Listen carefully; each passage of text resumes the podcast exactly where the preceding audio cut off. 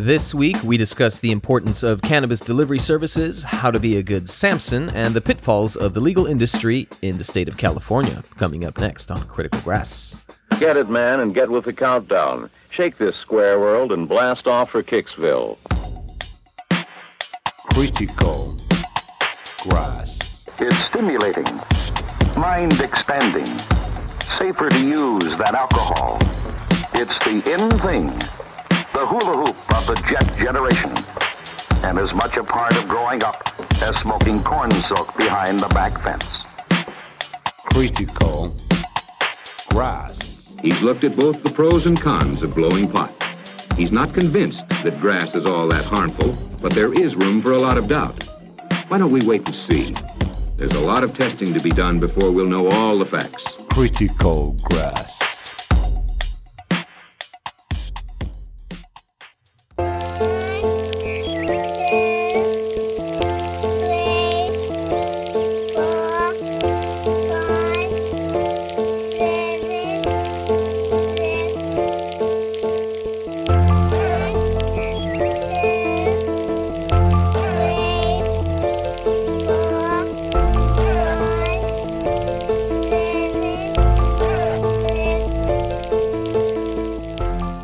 Name is Marie Momarque. I'm originally from Nashville, Tennessee, currently operating out of San Francisco, California, and LA. And I am a vertically integrated cannabis business owner.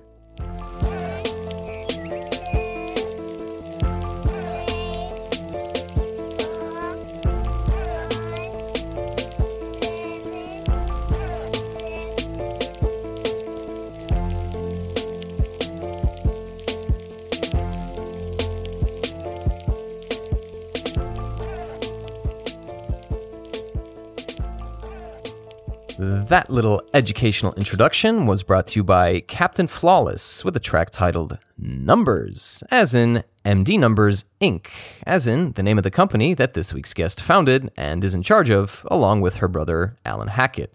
So we have Marie Momarque, co founder of MD Numbers Inc., a family of vertically integrated cannabis brands that include MD Farms, Marie's Deliverables, and Legacy Coterie.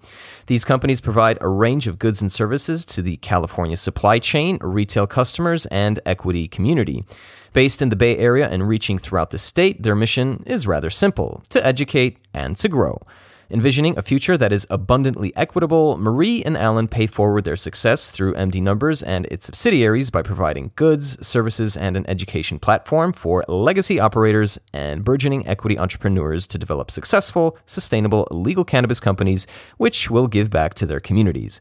And that is the whole idea behind the cannabis legalization movement in California to do away with the unregulated underground market and usher in a regulated, safe, legal market where everyone has a fair shot. At least that's what they've told us. The reality on the ground is a little different, however. More on that later. So, how did a nice southern girl from Tennessee get into cannabis and make her way all the way out to California into the booming cannabis industry? I would say, like in, in Tennessee, Nashville, Tennessee is where I'm born and raised. In high school, you know, we smoked pot everywhere in America, and I definitely smoked some pot in high school. I wasn't big on it. I was more of an athlete and like really into scholarly things, and I had this stigma that you know potheads were bad and not that smart, so I kind of stayed away from it. But when I went to college at University of Tennessee in Knoxville, um, really started loving weed on the regular basis and smoking weed on the regular basis and all my friends smoked weed on the regular basis and it just started to become like a more of a cultural like normalcy for me of accepting cannabis, smoking cannabis, being around cannabis, of course, then developing into selling cannabis. So that's where in college for sure was where I got my hands wet, my feet wet, every everything I tried and tested in college. My parents are both from like New York, New Jersey, Chicago. Like I told you, they they met in Chicago. I'm the only one born in the South on both sides of my family for the most part. And when I was little, I used to get to come visit my godmom in California, and I thought I was this little California kid, and I always wanted to move to California.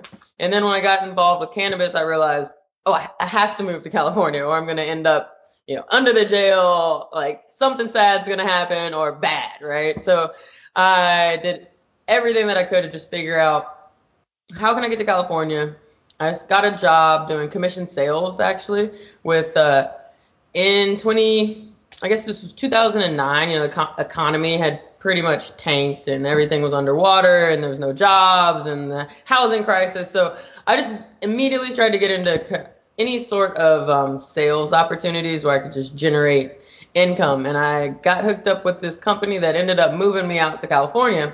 They had all cities all over America, and if you sold enough DirecTV and you built enough, a team big enough that was selling enough DirecTV, they would move you. So I got moved to California uh, working with that company. And so my goal was just I always said if I had a job, I'd move and finally was able to secure something in Nashville, Tennessee that would move me out here. And then once I got out here, it was just off to the races to figure out how I could get involved with cannabis. So Marie did what many other cannabis enthusiasts and prospective entrepreneurs did throughout the US find a state where cannabis is legal and set up shop there. Considering where Tennessee was with respect to cannabis laws, this comes as no surprise either. Cannabis for both medical and recreational use is still illegal in Tennessee. Possession and cultivation are still punishable by heavy fines and jail time. And to make matters worse, the state has been blocking decriminalization efforts in recent years. There is an exception that allows the use of high CBD, low THC cannabis oil for seizure patients, but this covers only a tiny fraction of patients in Tennessee that could really benefit from medical cannabis, which could provide much needed relief to people suffering from oh, I don't know, chronic pain, nausea, glaucoma, diabetes, cancer, HIV, etc. Tennesseans who want cannabis treatment, for the most part, unfortunately, have to travel to a canna friendly state, the best nearby option being Illinois. So Marie chose the promised land of California, which went medical in 1996 and adult use slash recreational in 2018. So where did the idea for setting up a vertically integrated cannabis company come from? So it's pretty much a, like a like a triangle at this point where my, my brother and I, uh, my business partner Alan Hackett, he moved out here in 2015 when we started the first company, which was the delivery company. And Marie's Deliverables was started in 2015. We kicked that off. Next, we expanded into Los Angeles with another delivery service. Then in 2016, we discovered if we're not cultivating any cannabis, we're going to get left behind. And we're not going to be able to compete with the price point. We're not going to be able to compete in Los Angeles. There's no way to bring this expensive Silicon Valley consumer down to LA. They're just that that is not necessarily something you're not going to make money if you think everyone in LA is going to buy weed like they buy weed in the Bay. So we realized we had to get a we really needed to control cultivation, control production at some point, and vertically integrate so we started our farm in 2016 in Salinas, California, and it's 50,000 square feet of mixed light. That's what my background is. So that's our farm. And never since that began, we just beginning we just wanted to horizontally integrate things and vertically integrate things when we could that made sense with the business and was actually profitable. So we have a nursery, we have our cultivation, we have our processing, which are all succinct. They're integrated as one together down in Salinas. And then we have a distribution permit down there so we can transfer product anywhere we need to in the state. After that, we have focused on retail a little bit more. So bringing that flour from the farm into our delivery service, packaging it up, taking it to the retail so we can cut out the middleman essentially and get that full retail price point. And throughout all these processes, I guess with cannabis and the regulations that took place, of course, it was just more fiery hoops, more things to jump over and go around. So that created more businesses just out of necessity. So Legacy Coterie is a distribution and consulting company that we have for moving bulk product around, doing bulk distribution, and building brands for anyone that has uh, a thought process of how they want to build a brand, we can definitely consult with them and make sure that everything about the operations, the reporting, and the compliance actually works and that they're going to make money. Um, so that business just kind of goes created out of a necessity with all these other things going on. And we created almost like an umbrella structure. And that's where the MD Cannabis Inc. was our original company, but we wanted to get cannabis out of there. So we changed it to MD Numbers Inc. So MD Numbers Inc. is just sits above all of our other companies structurally, and then we have the farm, the delivery, and the distribution company underneath all those.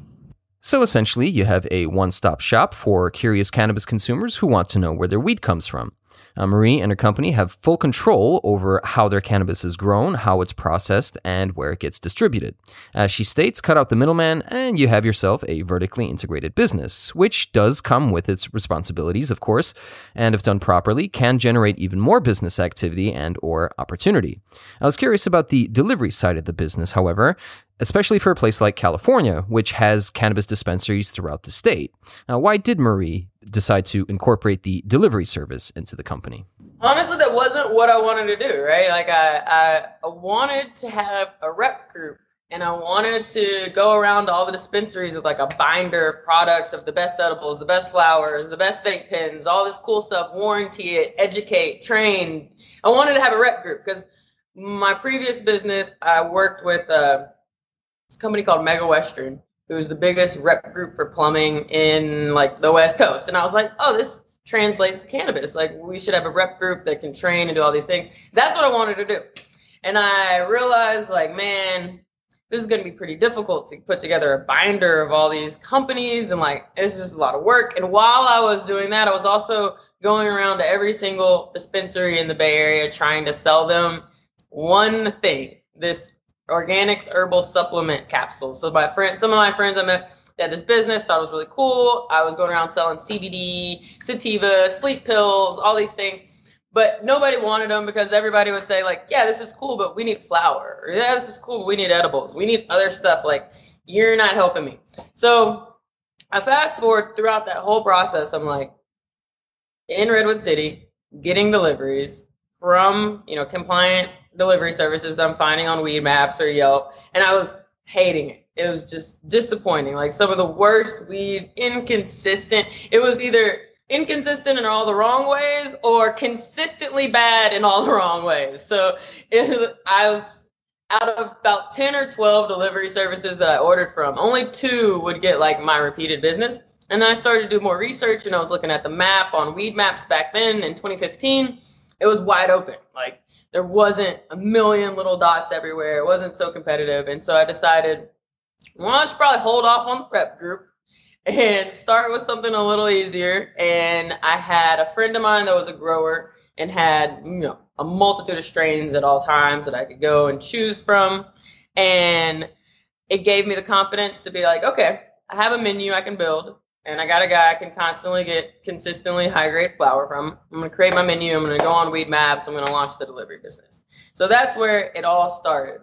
Was just from getting a lot of deliveries in that area and just being like, mm, I get better weed from my weed man. Like, I'm why would I call these people? I should give everybody my weed man. You know, like so that was my idea originally, and, and it was crazy how how fast it kind of took off because me originally I never thought oh, I'm going to start this business and it's just become, I'm going to become a million dollar company, you know, and like uh, that. I had very, you know, humble thoughts like, all right, I'm just going to start this business.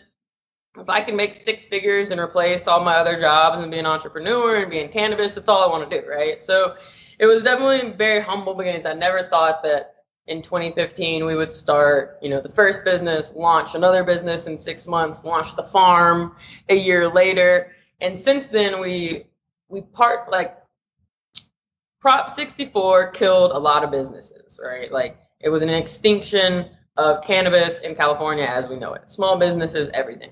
And my delivery was on the like the threshold of that happening because we were in Redwood City. We were in a city that did not offer any local permits. They said you got to go to another city and get a permit in another city and you can come back and deliver here, but you cannot deliver here without that other permit.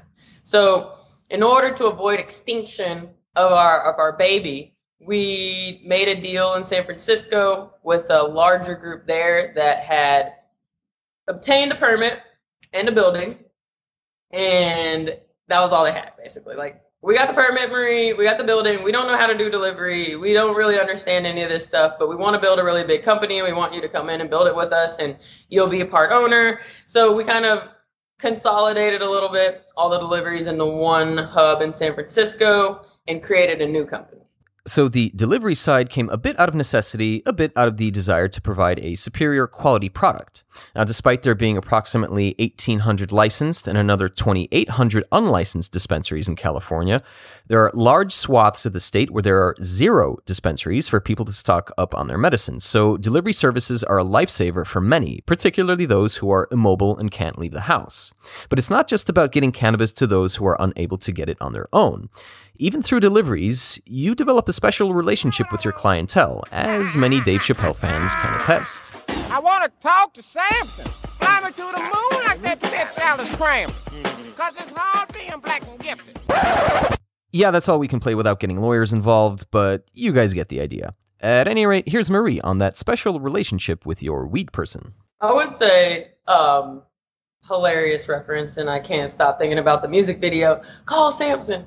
I uh, so like I came from that like super Samsony almost like it's it's kind of weird to think about, but just like the complete private market, like the free enterprise system, right? Like, hey, I'm your weed, I'm your weed girl. This is what I have, you know, to call me. I'll either meet you somewhere or I'll bring it to you, and like that's definitely like the total vibe that I came from from college, right? Then come out here and you're like, oh, I'm a, I'm professional now, like I'm professional at delivering weed. What's different? And it was the craziest thing is like Marie's deliverables.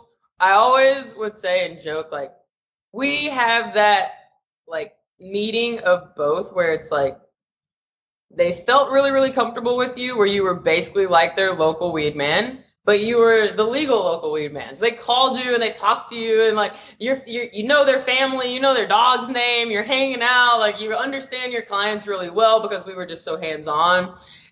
But at the same time, you have the whole legal compliant aspect where this is a business. This isn't just, you know, your homie calling your phone and you're pulling up and you actually have, you know, logistics to think about and menus to update and e-commerce that customer faces they, they see. So for us, it was funny. I always like thought about like we were basically both. You know, we wanted you to feel like we totally wanted you to feel that Samson vibe. Like this is your local guy. You love him. You're loyal to him. One thing that I've definitely discovered or I agree with is cannabis in a way like your weed man is a part of your life. He's a part of your routine. Like whatever you know whatever days whatever smoking routine you have like if you like to call him in the morning like call him on the evening it doesn't matter but he's literally a part of you and you are like this is your routine. So if you can get into someone's routine where it's just like oh yeah call marie's deliverables like marie knows like call marie she'll she knows she has the good stuff like they'll, they'll hook you up don't worry about it. And having that like samson almost feeling but at the same time they understand like they can call for really specific medical advice or have a consultation about CBD ratios or um, even just call and, and like talk to me and I'll walk them through how to actually titrate something and dose something and understand the effects of what they're doing. So I actually think the best experience that anyone could ever have is like the half and half, right? You want to feel like it's your local guy and like they know you and they're your friends and they're not going to screw you and it's a super uh, mutually beneficial experience, right? But at the same time, you want to feel like you're getting really reputable products, really compliant products, really educated. Um, you know, you want to talk to people that are very educated, that are giving you the right information, and you want to feel good about your purchase, right? You want to come back and you want to be loyal. So understanding like all these things from like my college days, I definitely wanted like my compliant delivery to still have a lot of those same like Samson feelings because it really, really is a part of your routine. Like that's part of your routine. Calling Samson is a part of your routine. It's what you do, it's what you tell your friends to do, and you want to have that same feeling. And it's hard, harder, I would say, to give customers that feeling the larger and the more corporatized your business gets. Marie definitely has a point here. The bigger the company, the bigger the focus on money, the less attention your clientele will get, and sooner or later that will be reflected in your sales, as well as the attitude of your customer base. So it's of utmost importance to not only provide your clientele with a solid, reputable product, but to also engage with them and to build relations with them. After all, we are a social species and we can get more done through cooperation than through coercion. Now, speaking of maintaining a happy customer base, how do cannabis companies keep their finger on the pulse of what the clientele wants, especially in California, which goes through new cannabis varieties what seems to be on a weekly basis? This probably gets answered in like a number of ways, right? One problem, one like huge consequence of Prop 64. And I say this like with a grain of salt a little bit, but we gave the consumer too much information.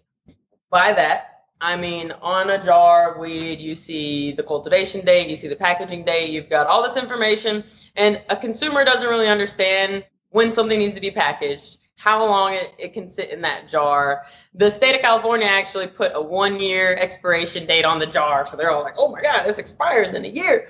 But like, where I'm going with this is the average consumer went like from Prop 215, we were like, super. What are the terpenes? What's the profile? What's this? What's yeah? We want to know the THC percentage, but like that's not as important. Prop 64 came. The number one thing that buyers buy for right now is THC percentage. It's sad. Like you could have like literally something that you would not want to smoke, but the THC was 30%, and that's gonna fly off the shelf the first. So breeders from a couple aspects are like, oh, okay, we know we have a hitter. Like we know this guy's coming in. He's a 28 to 35 percent tester. They're gonna try and cross that and cross that and cross that and cross that. What I see most, like what I see most of right now, as far as strains are, and not to be like cliche, was when cookies was created and prior to the strain of like these different cookie crosses, platinum Girl Scout cookies, thin mint cookies, they started crossing everything with gelato. So like the sherbet, how you mentioned the sherbet, like the sherbets, sunset sherbets, gelatos, pretty much became like the underlining pheno of everything really popular in the last couple of years. Um, and even phased out like GDP. G- Granddaddy Purp is impossible to find. You cannot find GDP. How crazy is that? Like they took GDP, they made it into Purple Punch, they made it into a couple other things, and they just phased gelato and phased gelato in heavy. And people want that gassy, OG a little bit, but with that color, that purple, that nice purple color that a lot of the the sunset sherbet crosses, gelato crosses have created. And then from there, that's where we're going right now. It's like thin mints. Now we have all the mints people just crossing all sorts of different mints collaborations, lemon mints. Um, I mean, you, you name it, there's a mint, and those are really expensive, like sought after, like cookie strains right now. And of course, like some really, really high end OGs will always maintain, like you always have some really good OG.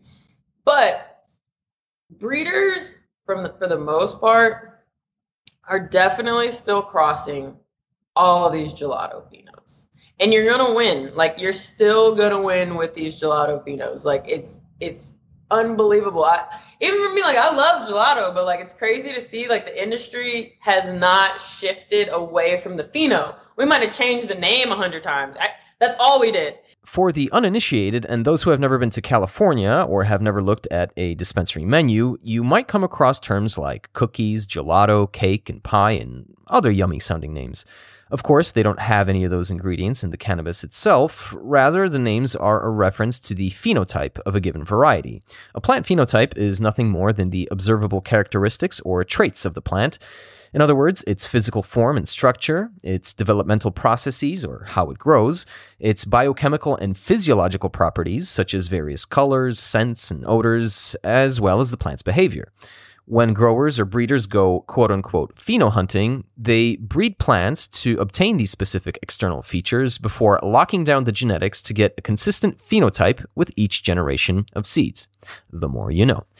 Now, Marie also shares an interesting little tidbit about uh, a lot of these phenos that have consumers in California going crazy. If you are an Instagram person, you have to follow this account called Clout King 2.0.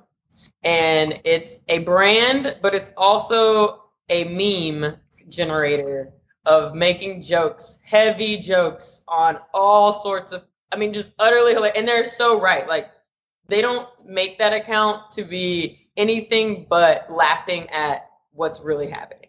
And one of the, like, some of the memes that they make on there is just so funny because it's like, Oh, what? You got another renamed gelato pheno? Oh, another renamed gelato? Oh, another. It's like this is all that we're buying, and we're calling it, you know, peanut butter cup, peanut butter souffle, Mendo breath, you name it, but it's all the same stuff at the underlying. Yeah, it got a little bit of a cross here, something different, or a little bit across there, something different. But if it's not, if people are not buying for THC, they're just buying these same style of crosses that are extremely sought after. Like ex- to this day, these certain gelato crosses, you can't keep them on the shelf. Even though it's been years now. And they'll phase out names, like they phase out the Sunset Sherbet and they phase out this sherbet and then they'll phase in the cakes. We had a whole run of every cake that you could ever imagine that they could ever name. I mean, ice cream cake, wedding cake, birthday cake, and it's been three years now of the cakes, which are also pheno, phenos of the sherbets, which the phenos are the sherbets of the gelatos, and, and it's just the evolution of the cake. We go, we grow. Actually, what's behind me is all wedding cake. Like this strain for us is amazing because it's you, you could smell it, and when you'll smell, it's just sweet gas it's not too sweet or it's like super sweet. It's not too gassy where you can't smell the sweet, but it's just like a perfect half gas, half sweet, like just a nice, really nice bag appeal. Um, but yeah, it's crazy to see, but we're all about the desserts, clearly. And California is pushing the desserts. I think like the flans are probably next on the list and some other creative things. Like it's it's crazy. Like I, like Napoleon ice cream. I mean, I don't even understand, but literally, like, we have a thorough obsession with desserts, and most of these desserts right now are all coming from either cake crosses or gelato crosses. Really, gelato cake together. Gelato cake with a little bit of OG, bro. You got three, four years, you're good. It won't change. Like, it won't change. Get yourself some nice cultivar with a popular phenotype, slap on a dessert name that ever so slightly reflects the aroma or taste of said cultivar, and bam, you got yourself a winning strain in California. Ultimately, it comes down to the phenos with these new strains. Genetically, cannabis hasn't changed all that drastically since the 1980s and 1990s when crossing strains exploded, but there are countless phenotypes out there these days, and it's easy to get confused, especially with all the non scientific names being thrown around. At any rate, the good people at MD Numbers Inc. seem to have this part of their business figured out for now. However, I did wonder what things are like for entrepreneurs in California now, two years following the passing of the Adult Use Marijuana Act, aka Proposition 64. Barriers to entry are still extremely high. Um, wouldn't necessarily higher than the beginning of January 2018, but extremely high, and permitting is still at a very elementary level in most localities. And even more mind blowing, cannabis is still banned in more cities than it's allowed in California. Like Weedmaps has a huge uh, campaign against like educating, just educating the masses on like the fact that we have cities, whole cities that have banned commercial cannabis. And we are basically passing laws to have access to medical cannabis at the same time, we are banning recreational and medical cannabis from, or adult use and medical cannabis from all these places, right? So it's ultimate catch 22. And a lot of the cities, like I made the example with Redwood City, that said, no, no, no, you go somewhere else and you get a local permit somewhere else, and then you can come deliver into our area.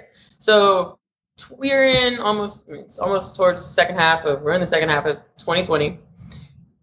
Redwood City is still not offering individualized permits. A lot of these cities, like they're doing phased approaches, and as we know, you know, government is set up for very small incremental changes over time, and this industry is exactly that.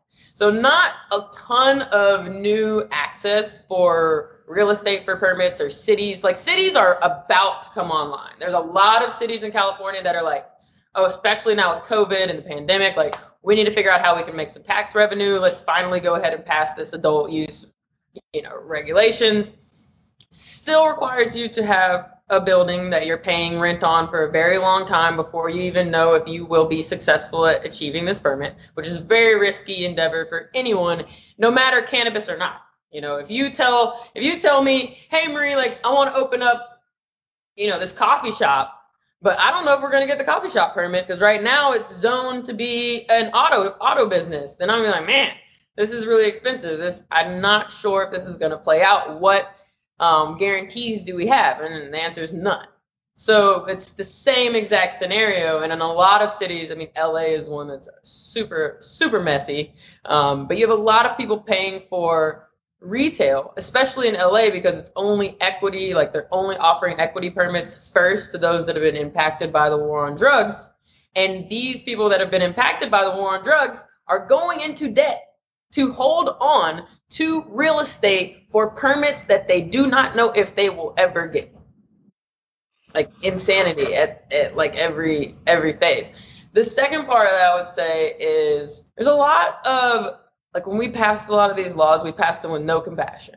We passed them with tons of regulation, tons of taxation, and no compassion for medical, no compassion for the same programs that we had previously for veterans, for terminally ill, for all of the people that we literally passed the legalization of this plant for. We were like, who are you guys? We're gonna ball you up and throw you in the trash now, and you're gonna come in here and you're gonna pay 30% more than you've ever paid in your life. So some of the compassion bills are finally going through regulation, which makes me very, very happy that we'll finally be able to have, you know, compassion priced cannabis. To your point, when January 1, 2018 came, more people called their local weed man than they ever have. I mean, essentially, like they passed this law with all in every asinine way to create a system of a, like a thriving black market, essentially. Like we didn't create the white, we didn't create a system for the white market to thrive. That's what we had before. We destroyed that system and we created an, a, a mechanism for the black market to thrive now, right? We're overtaxed, we're overregulated. And at the end of the day, it's like the stuff that you got from your weed man is probably not worse than what you're buying from your dispensary. Like we know that as Californians, like we have no question if we're getting good weed from our weed man. You know, we trust the weed man in California. We're not too concerned as if he's giving us moldy weed or heavy metals and all of these different things. So like the black market is still thriving, like completely thriving. The white market, the regulated market, we are so overtaxed. We still can't bank. Like well, we just got a bank account for our farm and our account's twenty five hundred dollars a month, Bogdan. It's like just to have a bank account, plus fees for picking up the cash. Plus, I mean, it's like a catch 22. From the looks of it, the state of California wants to make it as difficult as possible for cannabis companies to set up shop and operate within the law so as not to encourage people to turn to the black market. I think I see where this is going. The legacy or underground market will most likely continue to thrive for a long time, as its infrastructure has been there for decades, and there are no signs that growers, who make up the overwhelming majority of producers in the state, are going to go through all the legal hurdles just to pay higher taxes and lose their customer base. Another issue with the current barriers to entry is that mom and pop operations will struggle mightily just to keep their heads above water, whereas large producers, i.e., corporations, will be able to dominate the market with relative ease, potentially leading to the formation of monopolies. Monopolies exist as we as we know it in America. You know, we have Comcast, we have Disney, we have these huge media conglomerates, we have all these monopolies. And a lot of those businesses weren't monopolized because of access to real estate. Cannabis is only about access to real estate. Cannabis will only be monopolized by those who have access to have 2 million square feet canopies, 2 million lights, 2 million, you know, these very, very large, large scales because there's only so much land that's permittable, that's ag, ag culture, flat land, without trees, without timber preservation. You know, we have a very limited, the, the lines are drawn. That's what we can agree, right? This is where weed will be grown. And the people who can grow the most weed in these areas will be our overall winners. You know, they're going to be the conglomerate. They're going to control the price. They're going to set the tone for the market. If they can be profitable, cool. If they can't be profitable, then who knows what's going to happen? And we'll see more consolidation things spin on their head. But from just an overall, like I would love to be like, hey, things are to get better. But in reality, as more localities permit, as the state like even in California, the state might reduce some of our taxes, but I guarantee you the minute that they deschedule cannabis and the feds take cannabis, we will have all new federal taxes. Like we will, granted, if you can make money with 280E right now, then you will make money. Like you will really be able to make money when you have tax write-offs. So that's like a huge advantage to 280E coming. But it doesn't change the aspect of this industry will be monopolized based upon who has access to the land.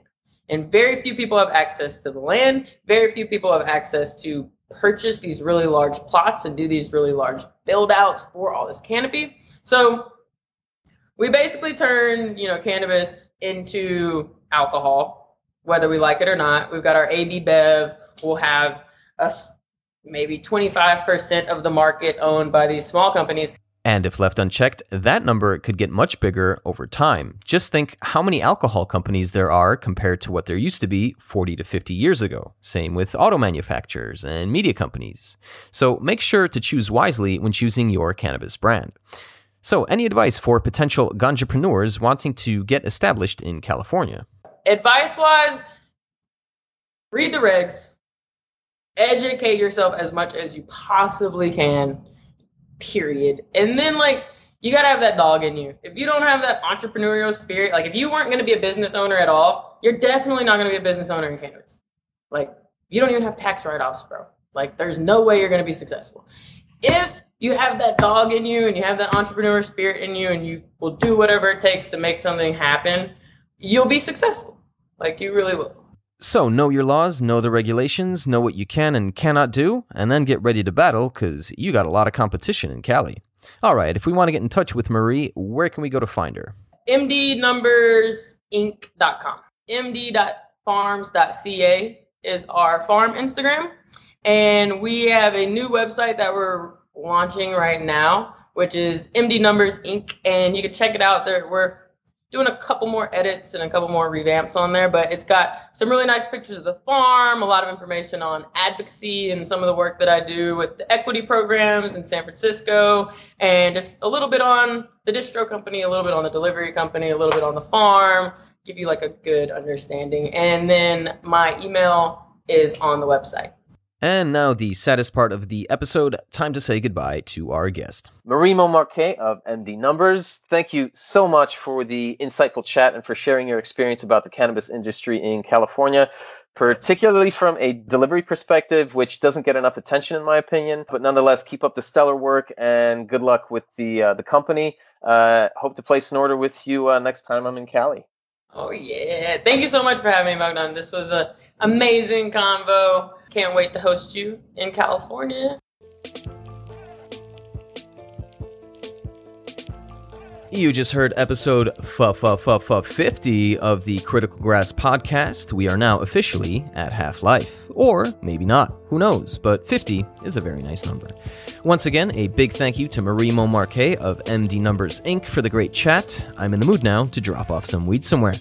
Feel free to share this episode with your friends and enemies alike via the social internets. If you would like to contribute to this podcast, you can do so financially by becoming a Patreon member at patreon.com slash criticalgrass or by donating via the PayPal link on the Critical Grass website.